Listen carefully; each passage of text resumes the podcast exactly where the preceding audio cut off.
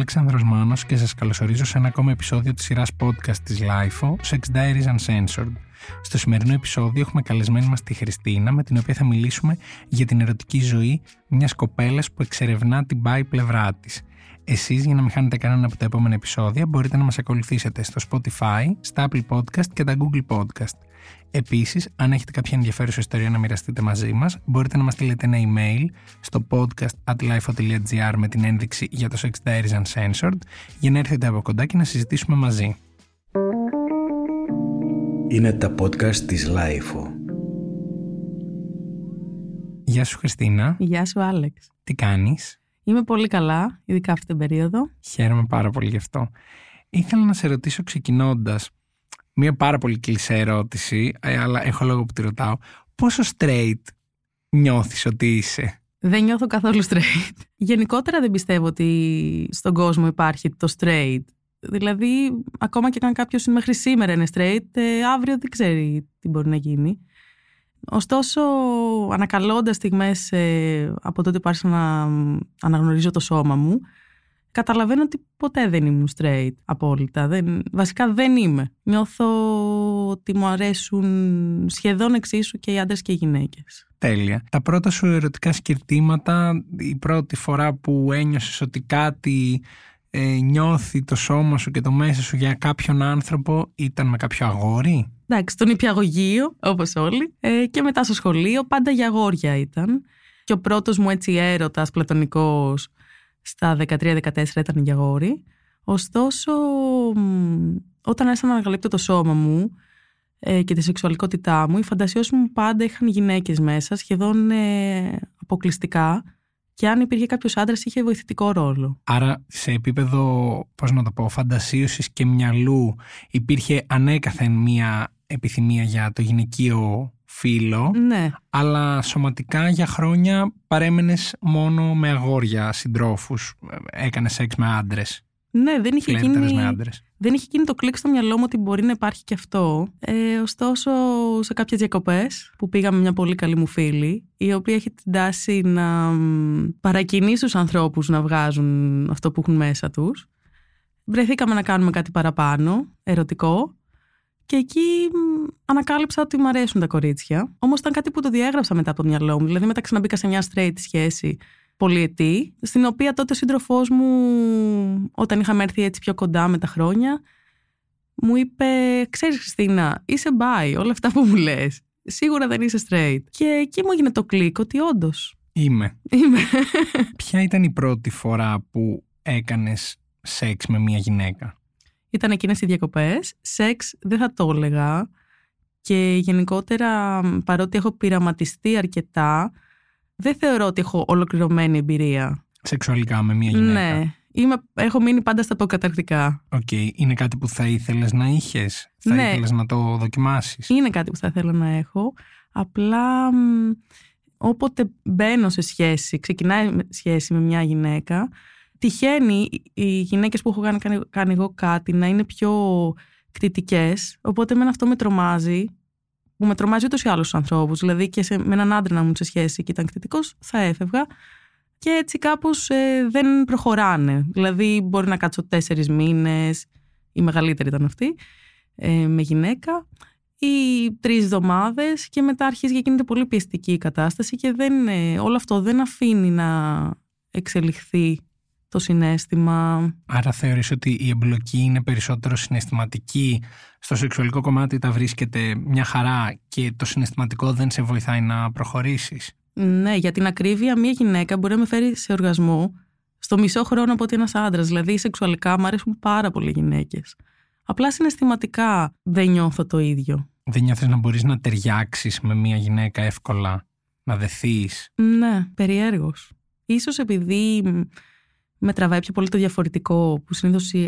Ενώ ένας άντρας είναι σίγουρα διαφορετικός από μια γυναίκα σε κάποια πράγματα. σω αυτό με ελκύει. σω ε, οι επιλογές που έχω κάνει μέχρι τώρα έχει τύχει να μην μου ταιριάζουν τόσο. Η αλήθεια είναι ότι το ψάχνω. Δεν ε, θεωρώ ότι το έχω βρει ακόμα. Θα ήθελα να σε πάω λίγο και στο κοινωνικό του πράγματος και θα επιστρέψουμε στο σεξουαλικό. Έχεις νιώσει περίεργα, μια περίεργη αντιμετώπιση από το κοινωνικό σύνολο, φίλους, γνωστούς, όταν συζητάς για αυτή την πλευρά της ε, σεξουαλικής σου ζωής; Είτε με το ότι δεν σου το είχα, δεν φανταζόμουν ότι μπορεί να ε, σου αρέσουν και οι γυναίκες, είτε ερωτήσεις περιέργειας του στυλ πώς είναι να κάνεις κάτι με μια άλλη γυναίκα; Έχεις βιώσει κάτι αντίστοιχο; Τους φαίνεται περίεργο γιατί είμαι μια θηλυκή γυναίκα, θηλυπρεπής. Παρ' όλα αυτά η αντίδραση συνήθως είναι cool, ότι κάνουν σαν να μην το άκουσαν, OK, okay, ναι, για να μην δείξουν την παγωμάρα τους είμαι ανοιχτή σε αυτό και νομίζω δεν αφήνω και περιθώρια για να μου πει κάποιος να με κάνει να νιώσω άσχημα, έτσι πώς το παρουσιάζω. Οπότε δεν έχω νιώσει ποτέ κάποιο ρατσισμό. Θεωρείς ότι λέγοντάς τους το bi και όχι ενδεχομένως το λεσβία, αν ήσουν, ότι αυτό τους κάνει να το βλέπουν λίγο πιο cool και χαλαρό, το εντάξει, πειραματίζεται, δεν είναι κάτι πολύ διαφορετικό από αυτό που έχουμε εμείς στο μυαλό μας ως κανονικό εντός πάρα πολλών εισαγωγικών; Η αλήθεια είναι στα γόρια, το πρώτο που θα περάσει από το μυαλό τους είναι όταν ακούσουν ότι σου αρέσουν οι κοπέλες, είναι ένα ωραία τρίο. Που αυτό δεν ισχύει. Δηλαδή, το φαγητό μου μου αρέσει να το τρώω μόνη μου. Θέλω να πω ότι μου αρέσει να πηγαίνω ή με άντρα ή με γυναίκα. Χωρίς να σημαίνει ότι δεν έχω πειραματιστεί γενικότερα και με, με, με δύο άτομα. Αλλά δεν είναι αυτό που τελικά με τραβάει. Δεν ήταν κάτι, κάποια εμπειρία ξέχαστη. Με τις γυναίκες, επειδή κυρίως σε φίλες μου, με φίλες μου το συζητήσω, εξηγώ από την αρχή ότι δεν σου την πέφτω. Είμαστε φίλες, το έμαθες αυτό. Συνεχίζουμε και είμαστε φίλες. Δεν νιώθω κάτι για τις φίλες μου ερωτικό. Άρα θεωρείς ότι οι περισσότεροι άντρες που μπορεί να το συζητήσεις αυτόματα το μεταφράζουν σε δυνητικά κάτι ερωτικό, σεξουαλικό, φαντασιακό και όχι στο «ΟΚ, εγώ θέλω να κάνω κάτι και με μια κοπέλα και με ένα γόρι, το θεωρώ το ίδιο». Πάει το μυαλό τους κατευθείαν λίγο στο πιο πονηρό, στο δικό τους πάντα μυαλό. Ναι, μάλιστα ήμουν σε μια σχέση που είχαμε βγει με την κολλητή μου και τα γόρι μου, οι τρεις μας για φαγητό. Και είχαμε περάσει και πολύ ωραία, είχαμε χορέψει και το βράδυ. Και για κάποιο λόγο το αγόρι μου θεώρησε ότι αυτό θα καταλήξει κάπου, γνωρίζοντας τη δική μου επιθυμία, γνωρίζοντα και ότι εκείνη είναι μπάι, ότι τελικά θα καταλήξουμε όλοι μαζί κάπου. Οπότε όταν αυτό δεν έγινε. Σε κάποιο κρεβάτι. Οπότε όταν αυτό δεν έγινε, ξενέρωσε πάρα πολύ και του εξήγησα ότι. Μα, γιατί σου πέρασε αυτό από το μυαλό, από τη στιγμή που εμένα είναι φίλη μου, δεν μπορώ να τη δω ερωτικά. Επίσης, ούτε εκείνη μπορεί να δει εσένα ερωτικά, γιατί. Είσαι σχέση μου. Είσαι σχέση μου. Οπότε δεν είχα κάτι τέτοιο στο μυαλό μου. Το ότι όλοι περάσαμε ωραία, πραγματικά πολύ ωραία εκείνο το βράδυ και γλεντήσαμε και υπήρχε μια χημεία φιλική δεν σημαίνει κάτι παραπάνω. Θεωρείς ότι συζητώντας το κομμάτι της by πλευρά σου με ένα straight άντρα με τον οποίο είσαι σε σχέση αυτό βοηθά την ερωτική σας επικοινωνία ή αυτόματα βάζει τον άλλο σε μια διαδικασία είτε να προβληματιστεί για το κατά πόσο θες εκείνον και όχι μια κοπέλα ξέρεις είσαι μια σύγκριση του Μα η Χριστίνα μπορεί να θέλει και εμένα, μπορεί να θέλει και μια κοπέλα. Πώς γίνεται να μπαίνουμε στην ίδια ζυγαριά, έχεις αντιληφθεί κάτι τέτοιο; Η αλήθεια είναι ότι οι δύο τελευταίες σχέσεις μου ε, δεν το έβλεπαν ε, ως ότι. Ανταγωνιστικά. Όχι, το έβλεπαν ανταγωνιστικά. Ότι δεν, από τη στιγμή που έχουμε σχέση, δεν μπορείς να βλέπεις και μια κοπέλα, γιατί δεν έχει σημασία αν είναι γυναίκα ή άντρας, είναι ένας άλλος άνθρωπος. Που το θεωρώ και απόλυτα κατανοητό. Άλλο που εγώ θα ήθελα να μπορούσα. Βέβαια, όταν είσαι πάρα πολύ με έναν άνθρωπο, όταν είσαι μέσα στη σχέση πάρα πολύ, δεν έχεις τόσο την επιθυμία να πας με έναν άλλον άνθρωπο, ανεξαρτήτως φίλου. Στι φαντασιώσει μου θα υπήρχε αυτό το να είμαι και με μια γυναίκα και με έναν άντρα παράλληλα σε μια σχέση. Άρα έβλεπαν ανταγωνιστικά και περίεργα το γεγονός ότι μπορεί να είχαν ε, να ανταγωνιστούν και να συγκριθούν με κάτι που δεν είναι σαν αυτούς, δηλαδή δεν είναι ένας άλλος άντρας, είναι κάτι διαφορετικό από αυτούς αλλά στο κομμάτι του, της θεωρητικής συζήτησης γι' αυτό ήταν ok ότι εντάξει δεν υπάρχει θέμα που είσαι και by, είσαι by βασικά, δεν είσαι και, είσαι by, σκέτο. Απλά έλεγαν ότι δεν γίνεται να θες κάποιο άλλο άτομο γενικά, ανεξαρτήτως φίλου. Ότι κάποιος άλλος άνθρωπος θα έχει εξίσου την προσοχή μου ή και σε ένα μέρος την προσοχή μου και δεν θα την έχουν αποκλειστικά εκείνη. Άρα το ζήτημα ήταν μονογαμικό και όχι ναι. σε σχέση με το φίλο ναι, του ναι. άλλου ατόμου. Ωστόσο και οι δύο τελευταίες μου σχέσεις, πριν δημιουργηθεί κάτι ερωτικό μεταξύ μας, ήξερα ότι έβγαινα με κοπέλες, γιατί και τώρα πριν από αυτή τη σχέση έβλεπα, πειραματιζόμουν με αυτή την πλευρά ε, και ο σκοπός μου η αλήθεια δεν ήταν να μπω σε σχέση με άντρα, απλά προέκυψε ε, ένας έρωτας. Ε, στην προηγούμενη σχέση το ίδιο. Ή, ήμουνα σε μια φάση πειραματιζόμουν και πάλι προέκυψε κάτι τέτοιο που μου τράβηξε εντελώς το ενδιαφέρον από εκεί. Αλλά θεωρώ ότι αν είχε τραβήξει το ενδιαφέρον μια γυναίκα, θα είχα μπει σε σχέση με μια γυναίκα. Στη διαδικασία του dating και της, του φλερτ έξω στην κοινωνική ζωή, θεωρείς ότι ένας άντρας έχει προβάδισμα σε σχέση με μια γυναίκα στο ενδιαφέρον σου ότι πιο εύκολα θα μπει στη διαδικασία να κάνεις σχέση με έναν άντρα, ίσως επειδή το έχεις ξανακάνει, ξέρεις πώς είναι, είναι λίγο πιο οικείο ή το αντίθετο. Μια γυναίκα λόγω περιέργειας που έχεις για την πώς θα ήταν αυτή η σχέση ή πώς θα είναι μια σχέση που θα φτάσει να προχωρήσει κάποια περισσότερα βήματα από τις γνωριμίες σου ως τώρα. Η αλήθεια είναι, είναι πιο οικείο, αλλά δεν είναι αυτός ο λόγος. Ε, έχω καταλήξει ότι επειδή στο σεξ, γενικότερα στις σχέσεις, δεν έχω τόσο dominant ρόλο. Έχω πιο submissive. Καταλήγουν οι άντρες που συνήθως είναι πιο dominant να με τραβάνε. Αν ήταν μια γυναίκα έτσι, πάλι θα με τραβούσε. Απλά συνήθως αυτό στις εμπειρίες που έχω εγώ, η dominant γυναίκα πάει μαζί με την κτητικότητα έως τώρα σε μένα. Ε, και αυτός είναι ο λόγος που δεν έχω μείνει. Και αν υποθέσουμε ότι ξεπερνάμε τον σκόπελο του dating και των πρώτων γνωριμιών, ποια είναι η πιο έντονη ερωτική εμπειρία που θυμάσαι; Ήταν μια εμπειρία με έναν άντρα, με μια γυναίκα, με συνδυασμό αυτών; Η αλήθεια είναι ότι με άντρες έχω πολύ περισσότερες εμπειρίες και θεωρώ τον εαυτό μου τυχερή ότι, για το ότι έχω κάνει καλό σεξ στη ζωή μου. Ωστόσο και με γυναίκες έχω όμορφες εμπειρίες. Πιο έντονη τώρα στιγμή. Μ' αρέσει αυτή η πάση. Γιατί σημαίνει ότι έχεις πολλά πράγματα έχω, να κρίνεις. Έχω αρκετά, αλλά δεν έχω μία κορυφαία στο μυαλό μου που να τη θυμάμαι για πάντα. Το ρώτησα με αφορμή αυτό που είπες στην αρχή της συζήτησης, ότι μια γυναίκα μπορεί να σε φέρει πολύ πιο εύκολα σε οργασμό από ότι ένας άντρας. Οπότε υπέθεσα ότι μπορεί να είναι και πιο έντονες οι εμπειρίες με τις γυναίκες μέχρι στιγμής στη ζωή σου. Παρόλο που είναι σίγουρα διαφορετικές, γιατί μιλάμε για προκαταρκτικά και με τους άντρες για ολοκληρωμένη σεξουαλική επαφή. Ναι, γιατί ε, συμβαίνει το εξής. Όταν ένας άντρας μου κάνει στοματικό, συνήθως σκέφτομαι ότι το κάνει μια γυναίκα. Οπότε, όταν κάνω κάτι με μια γυναίκα, είναι πολύ αληθινό. Επομένως, έρχεται πιο γρήγορα η ολοκλήρωση. Το έχεις πει αυτό ποτέ σε κάποιο σύντροφό σου; Πρέπει να το έχω πει. Αλλά δεν είναι κάτι που το λέω συνέχεια. το τρίβω στη μόρη. Και ποια ήταν η αντίδρασή του; Δεν θυμάμαι να ήταν κάτι που το συζητήσαμε. Ήταν τύπου, εγώ να ξέρεις, όταν ε, γίνεται αυτό το πράγμα, καμιά φορά.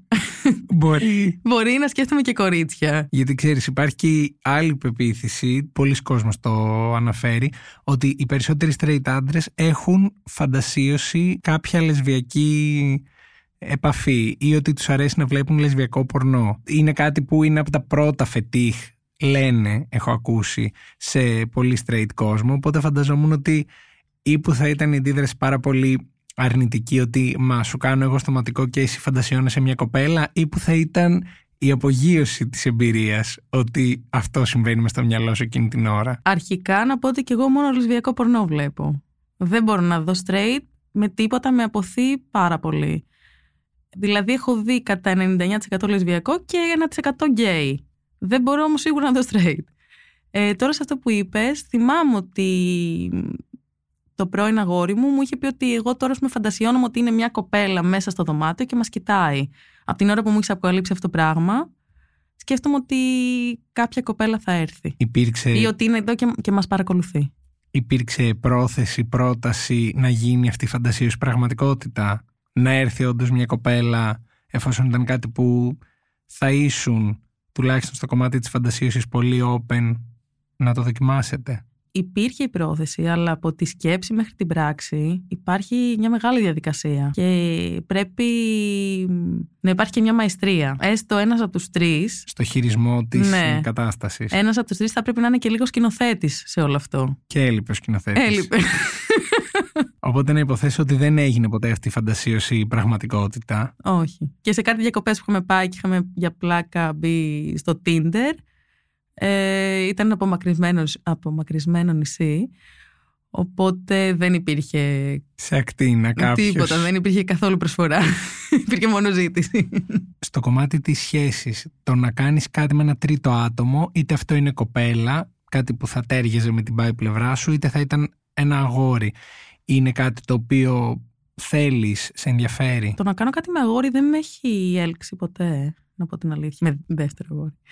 Ε, το να κάνω κάτι με κοπέλα, το έχω κάνει. Έχω κάνει τρίο με κοπέλα.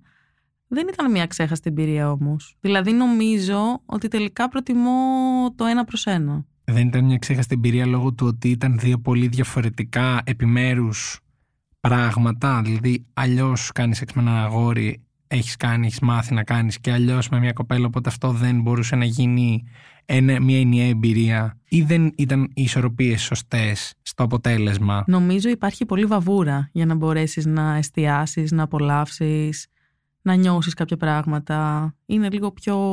έχει πολυκοσμία. Άρα το τρίτο άτομο είναι το πρόβλημα και όχι το πώς οι ισορροπίες επηρεάζονται από το ότι είναι μια δεύτερη κοπέλα υπάρχει ένα λεσβιακό ενδιαφέρον από τη μία πλευρά και από την άλλη ένα straight. Και αυτά όλα πρέπει κάπως να παντρευτούν μεταξύ τους. Ναι, νομίζω ότι δεν μπορώ να τα συνδυάσω. Δεν, δεν με έλκει βασικά να τα συνδυάζω. Λίγο πριν κλείσουμε, θα ήθελα να σε ρωτήσω το εξής. Πώς βλέπεις το μέλλον σου σε σχέση εννοείται με το ερωτικό και σχεσιακό κομμάτι; Θα το έβλεπες με ένα αγόρι, με ένα κορίτσι και με τα δύο; Για τίποτα δεν μπορώ να είμαι σίγουρη σε αυτή τη ζωή. Δεδομένου ότι πριν πέντε χρόνια. Θα έλεγες άλλα. Θα έλεγα άλλα εντελώς. Ωστόσο, αυτή τη στιγμή είμαι σε μια σχέση και νιώθω καλά. Οπότε για το παρόν μπορώ να πω ότι εξελικτικά βλέπω το μέλλον μου με άντρα. Πιστεύω ότι το ενδιαφέρον μου μπορεί να περιλαμβάνει και γυναίκες, μπορώ να πειραματιστώ και με τη σχέση μου. Κάθε άνθρωπος σου ανοίγει κάποια διαφορετικά πεδία στο σεξουαλικό τομέα. Οπότε μπορεί και αυτή η σχέση να με κάνει να θέλω να δοκιμάσω και άλλα πράγματα που να περιλαμβάνουν γυναίκα. Τώρα μου έρχεται στο μυαλό η εξής ερώτηση. Έχει συμβεί ποτέ σύντροφό σου, αγόρι, λόγω της δικής σου μπάι πλευράς να ξεκλειδώσει ένα κομμάτι δικό του το οποίο μπορεί να μην ήταν απόλυτα straight; Γιατί αυτό που μου είπες τώρα έτσι με τις εμπειρίες που σου ανοίγει κάθε σχέση και τα παιδεία, φαντάστηκα ότι ίσως έχει επηρεάσει και κάποιο σύντροφό σου ή τον έχει κάνει πιο open στο να δει και κάτι άλλο που δεν ήθελε να δει; Σίγουρα τους έχει κάνει πιο open, γιατί το τελευταίο που μπορεί να σκεφτεί κάποιος για μένα είναι ότι μου αρέσουν και οι κοπέλες. Φαίνεται κάπως outsider ε, για κάποιο λόγο. Ε, Άρα και πολύ ενδιαφέρον ταυτόχρονα. Ναι, νομίζω ότι αυτή η αντίθεση αρέσει. Ωστόσο δεν το χρησιμοποιώ σαν όπλο.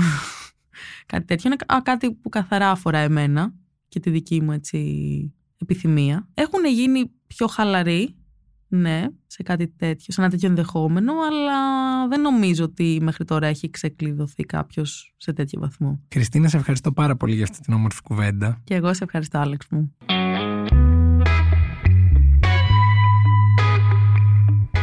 Ήμουν ο Αλεξάνδρος Μάνος και ακούσατε ένα ακόμα επεισόδιο της σειράς podcast της LIFO, Sex Diaries Uncensored. Στο σημερινό επεισόδιο είχαμε καλεσμένη μας τη Χριστίνα, με την οποία μιλήσαμε για το πώς εξερευνά την πάει πλευρά της και τη σχέση της με τους άντρες αλλά και τις γυναίκες. Εσείς για να μην χάνετε κανένα από τα επόμενα επεισόδια μπορείτε να μας ακολουθήσετε στο Spotify, στα Apple Podcast και τα Google Podcast. Τέλος, αν έχετε κάποια ενδιαφέρουσα ιστορία να μοιραστείτε μαζί μας μπορείτε να μας στείλετε ένα email στο podcast.lifeo.gr με την ένδειξη για το Sex Diaries Uncensored.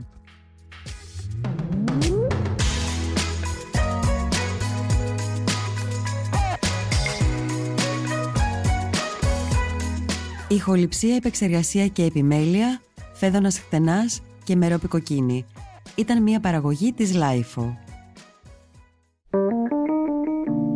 Είναι τα podcast της LiFO.